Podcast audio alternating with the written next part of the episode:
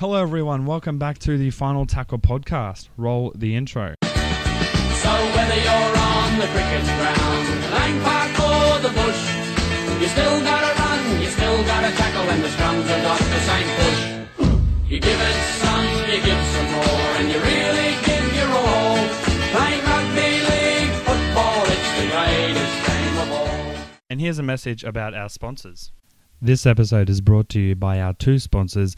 They are two locally owned Central Coast businesses. First one is the Grange Hotel in Wyoming.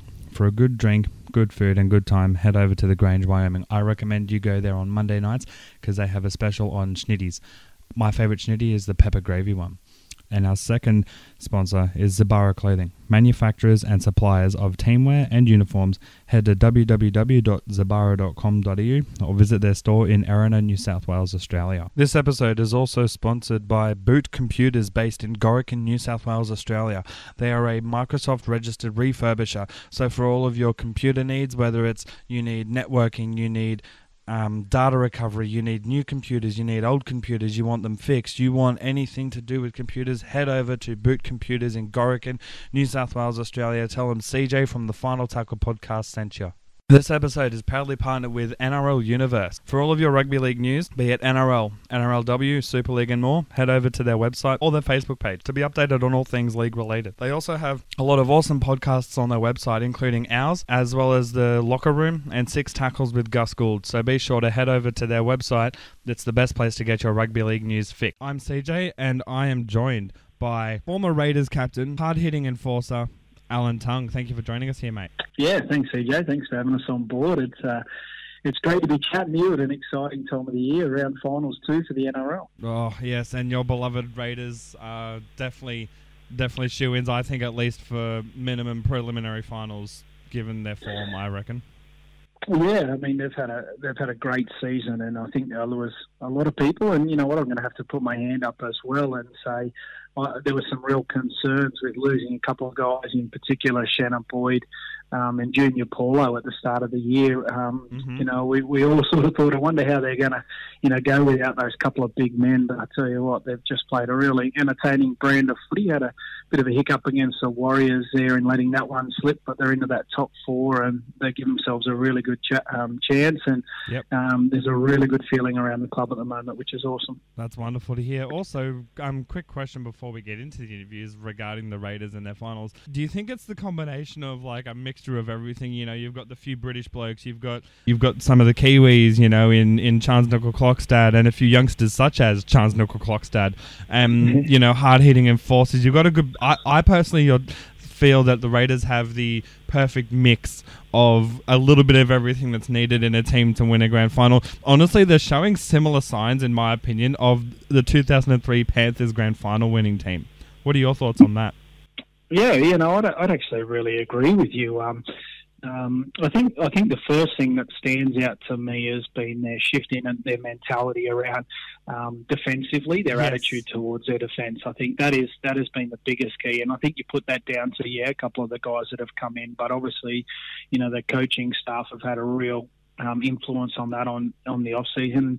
One of the things to me that, that stands out is that they probably get more excited by saving a try than they do scoring one, and I think Yes. that's a that's that's a really good sign. But you're right, the the Raiders have come together, and when I look across all of the teams in the NRL, probably Manly are, are the other team that probably go into this basket a little bit, but they they've got a bit, they're a little bit unorthodox about the way mm-hmm. that they play. They're not your typical team that takes two or three up and they do a block play for a block play out the back and, and hopefully score in the corner. They've got a few guys that, you know, a little bit awkward on the edges and they've got, you know, a few different varieties of attack in, in around the middle with Sezer and Wighton, but also Josh Hodgson, a lot comes off him. And even the front rowers, they're, you know, Dunamis Lui and Josh Papalii are guys that are, you know, got footwork and, you know, got a bit of offload about them. And so they're, they're a little bit unpredictable. And I think that's what, um, you know, is great about them. Sometimes they come up with a few errors in that style of play, but when they get it right, it, it seems to be really hard to defend against. Yeah, exactly. And honestly, another quick side note: you guys will hear this in our Hump Day happenings with MG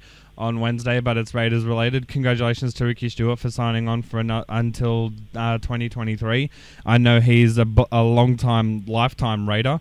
Uh, played his entire career at the Raiders and has coached the Raiders now. And I wish him all but the like all the best for the future as well. Especially if this is just the type of brand of footy that we can see le- this season. So I'm I'm excited. Even if they don't make the grand final this year, I'm excited to see how they go in like the next two to three years. Yeah, that's right. And I think you know a lot of credit has to go to Ricky Stuart. Um, you know when he came back here, the, you know the exit from Parramatta and, and also Cronulla and all of these different things were all sort of hanging over their head. But you know he's certainly come here and he's put together a really you know strong roster of uh, you know people from all around the world, which has been um, you know pretty crazy. And, and one thing that's really stood out to me is um, the buyback in from community around Canberra. Yeah. Um, the crowds, the crowds are really starting to come back, and they're doing a lot more The in Viking community. clap And yeah, how good is it? No, so yeah, there's I, a lot of good chills. things. I'm not now. Sorry, sorry to interrupt, but all the listeners who who listen to this podcast know I'm I'm not a Raiders fan. I'm a devout Broncos fan, but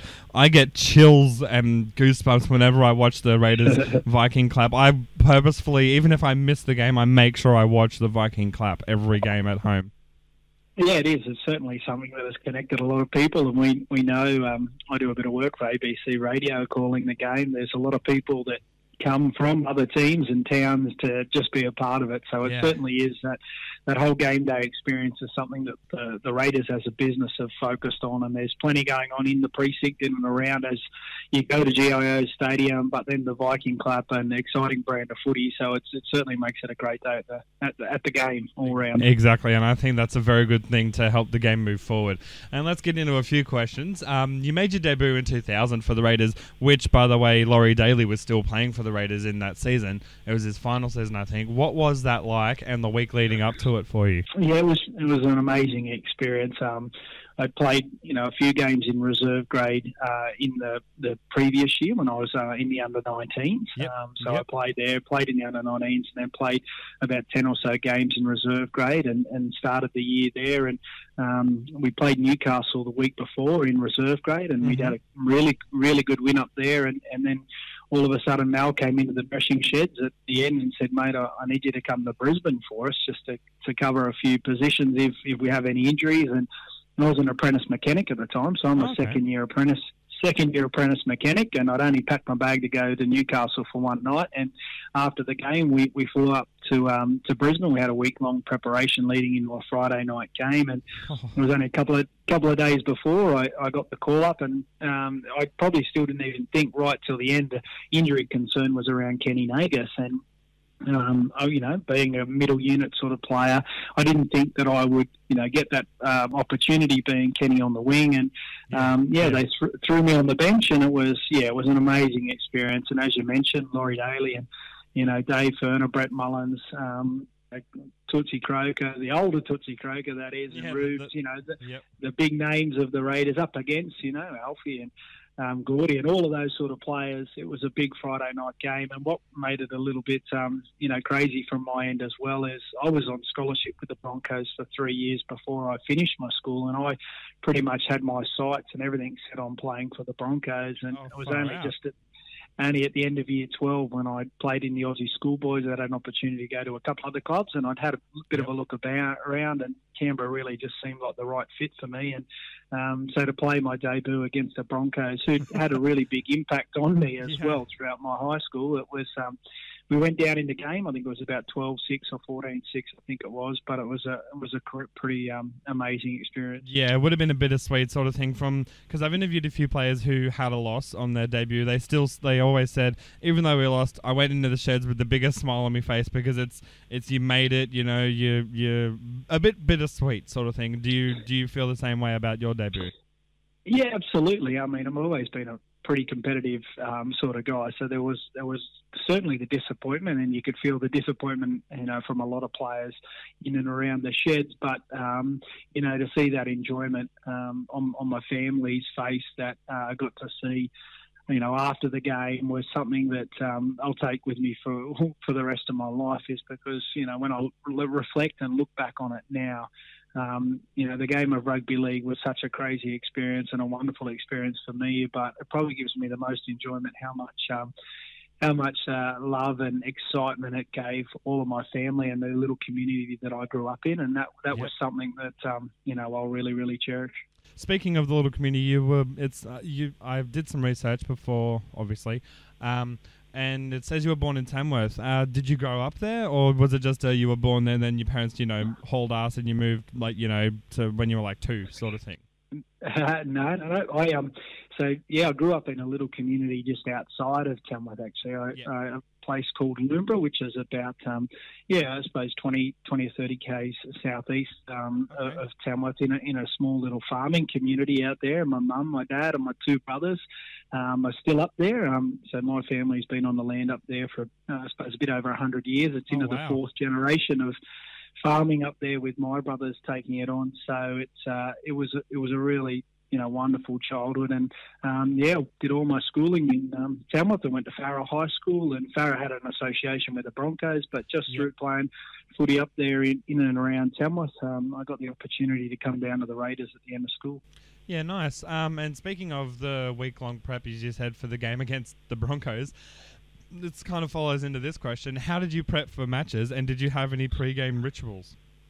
Uh, yeah, I, I must admit I, I'm not somebody that's hugely superstitious. I know that I did have um, some key things, whether it be in the warm ups and different things that I'd like to do. I'd always like to finish the warm up with, um, you know, defensive, like really, you know, getting in and ripping in um, against, you know, somebody holding the tackle pad and that. And Yeah. I've always, always felt that if I had a defensive mindset, um, my attack would take care of itself. So I really had that focus. So I had had a few little things that I'd always used to do, and when I played probably dummy half a bit more at the back end of my career, it was, you know, finishing with some, you know, nice passes and get into that sort of rhythm. And Yeah. um, yeah, it was it was basically it wasn't too crazy my preparation, but I was. Um, you know, in, in the sense of just before game time, but um, I must admit, I always was somebody that you know really put a lot of preparation in you know, during the week. I always had the most confidence going into the game when I'd done, you know, you know, quality and um, you know, you good you'd work put- throughout the you week. You know you'd put your best in, and there's nothing else you could possibly do to be the best.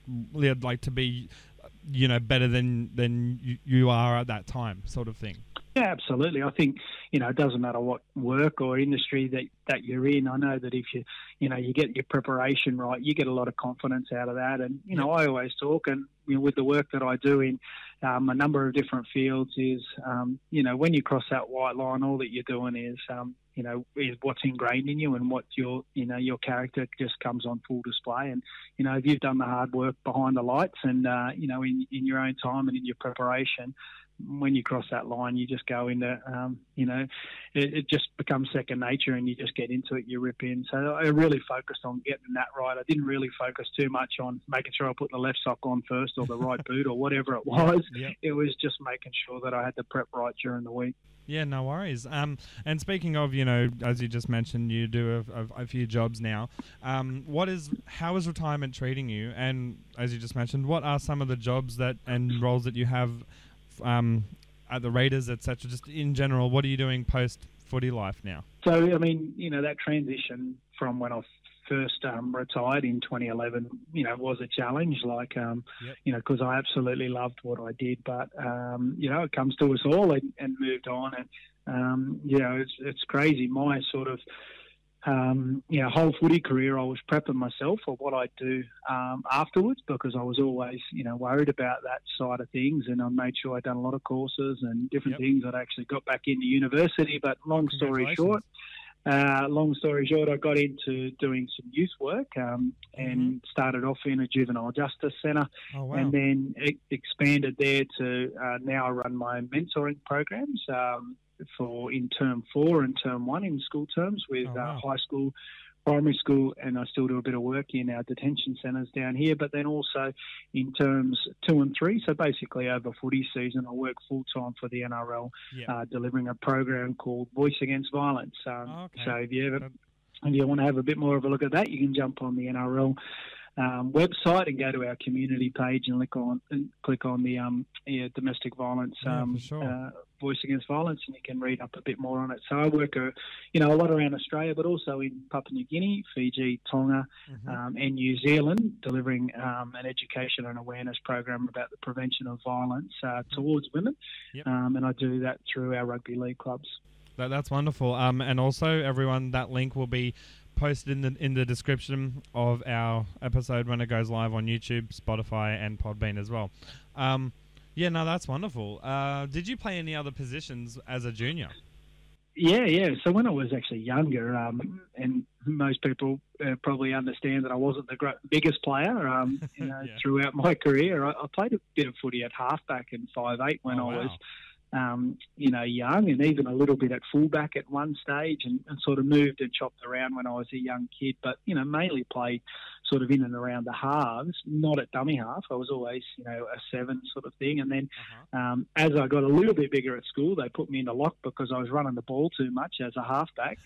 Never not, probably not passing enough. You'd call that a hog, I suppose, but I just take taking it on. So they put me in at lock, and um, so I played in a number of positions there. But uh, you know, I finished my career playing, um, you know, number nine. But it was right throughout my career. I'd actually never played. Um, any of that in my junior footy. So I played a few different positions, but um, yeah, mainly in and around that sort of middle unit and ball playing sort of area. Yeah, nice. Um, is there anything you miss and don't miss about the game?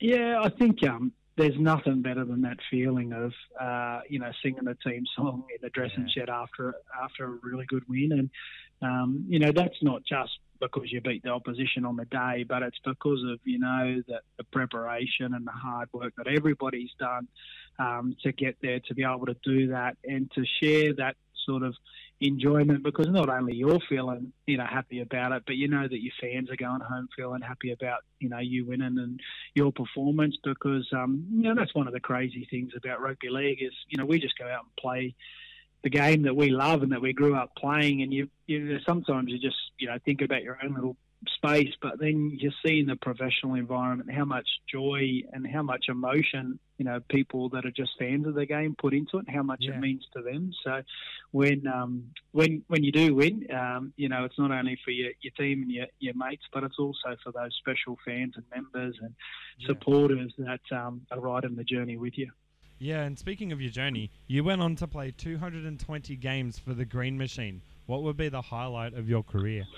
Um there's, there's a few but I will I will um I mean, go, You go through a few of them if you want. Uh, yeah, I like to mean, I think, yeah, I mean, there's a couple of, I mean, the debut was obviously really, really special, as we've already chatted about. There was a game that we beat, um, you know, St George um, at Okay. Kogarah, I think it was. Um, Oh, one wow. game. There wasn't wasn't much on the um, in the whole scheme of the season, but I just remember we were really challenged throughout the week. We were battered and bruised. We had players on the side and on left, right, and centre. It was a young group of us go out. We were no chance of beating um, the Dragons and it was 1918, I think it was, and Brad Drew at the time kicked the field goal to win the game. And I remember Oh, just, yeah. you know, reflecting there um, afterwards on the game and just how, you know, just how a young group of men, and a lot of them sort of were similar age to me, that no, no chance in the world, but when you believe in each other and you stick to the process, you know, anything can be done. And, Yeah. um, you know, some moments like that. The first time I got to captain uh, the side was um, a really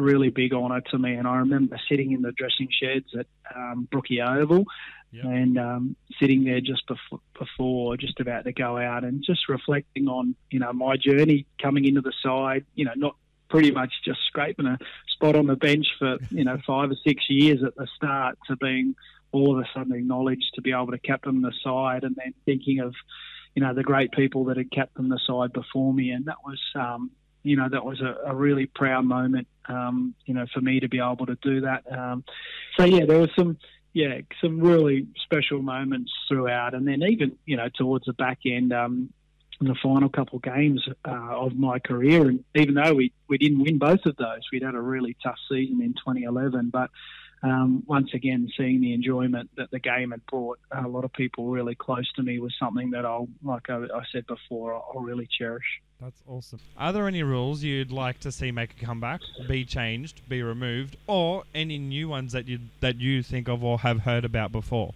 that you think would Yeah, do well?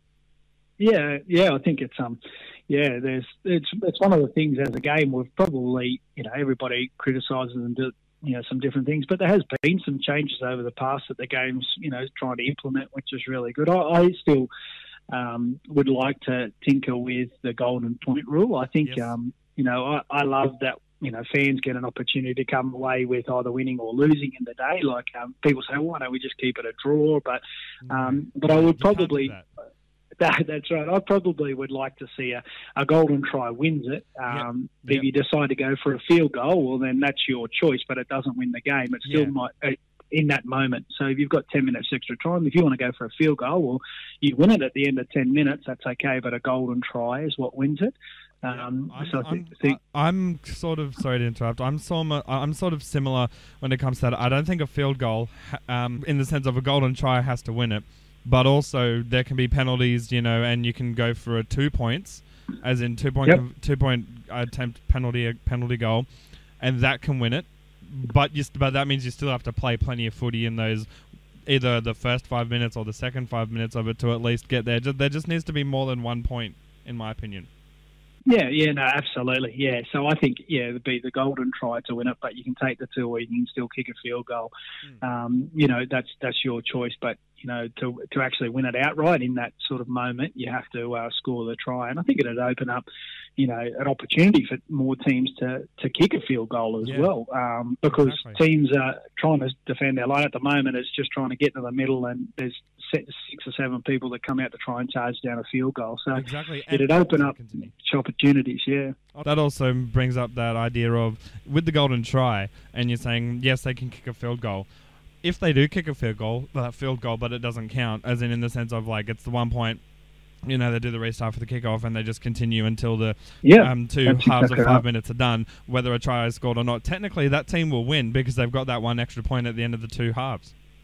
Absolutely, yeah, yeah. So I think it's I think it's a um, something that I've I've mentioned a couple of times, but you know we'll, it'll be interesting to see how it um it all plays out. And I think we also need to just have a look at um, ways that we can still keep player welfare um, at the forefront, but we don't um, slow up the game too much. Like we've there was uh, been a couple of um, instances this year where I've been calling the game, and uh, there's been a head knock, and the guy's got up dusty, and you think, well, he's got to come off straight away. He gets back in the line, and then two sets later, when the attacking team's got the ball and he's on the um, defending team, Yeah. and all of a sudden the referees whole play two or three tackles in and say, no, he has to go off for a HIA. When the attacking team's got the ball, when Yeah. it's two sets down the track, when you could have noticed in the moment that this guy was as groggy as and he needed to go off, or Exactly. players in the background, you know, getting their knee strapped, and then all of a sudden, two or three minutes later, um, the game restarts. And you know, our game is built on, um, you know, fatigue and decision making un- under adversity. And um, you know, I think you know teams that are getting smarter and yeah, they're coached to do that as well. And um, you know, I think I think you know sometimes you just got to get you know pulled to the side and wrap your knee up and get back going as best you can. And you know, I know that we have to take the safety first approach for our players, but sometimes, you know, when the game's been held up by a couple of minutes, when one team's all had the ball, and you know, I think we've just got to be really, um, yeah, we've just got to, you know, play with that or get an understanding. The referees just know when, you know, let's keep the play moving and let's keep it fast because that's what the fans want. Yeah, exactly. Um, just a random topic, not even related to that question. Is did you have a team that you followed when you were growing up? Yeah, well, I was a, um, a Bulldogs supporter to start off because the Peel Valley Juniors, who I played with um, when I was a young kid, had the Bulldogs colours, which were um, fantastic, but also the Penrith Panthers. And I uh, was a big Greg Alexander fan, Oh, being nice. a halfback when I was a young, young kid. Yep. Um, I still remember that uh, the mad try he scored and the backflips and everything that he did. I think it was up against France when he was over there. But Yep. um, yeah, so I, I followed the Bulldogs and then um, the Penrith Panthers, and even when the Penrith Panthers uh, got beaten and also beat the Raiders, I was I was a Panthers fan. Um, but Yeah. then, sort of at the back end of school, I just wasn't fanatical about one or the other, but I just you know probably had a bit of an affiliation with the Broncs because I um, Yeah, was on scholarship, scholarship, there, but I just just had a love of rugby league. Yeah, wonderful. Um, that that's more or less myself. Don't get me wrong. I am a devout Broncos fan, but Mhm. that I'm I'll be the first to say, you know, not necessarily this season in particular, but I mean in general. If say the Broncos lose a game, whether it's um, unsettlingly, as in by like 20 plus points, or whether it's by one or two points, I'm not going to be a one-eyed nut and say, "Oh no, it was the refs. There was the they were the team was playing dirty." It was. Uh, I'll just literally say, "No, we weren't the better team on the day." You know, well done to the other team. Let's try and get let's try and get the win next week. You know. Yeah, absolutely. And I think I think with a bit of the work that I travel around and see a lot of the clubs, I, I get a lot of enjoyment out of seeing the sides that you know um, have worked really hard, or you see good people at the organisation, and you go, you know what, I'd love to see them do well. So it's uh, you know just a, more of a rugby league fan than uh, a one-eyed sort of Exactly. um, supporter. Yeah, exactly. And I think that sort of about wraps up that that sort of chinwag, and let's get down to some try time trivia. I want to thank you very much for joining us here on the Final Tackle podcast. Thanks, AJ. See you. Bye.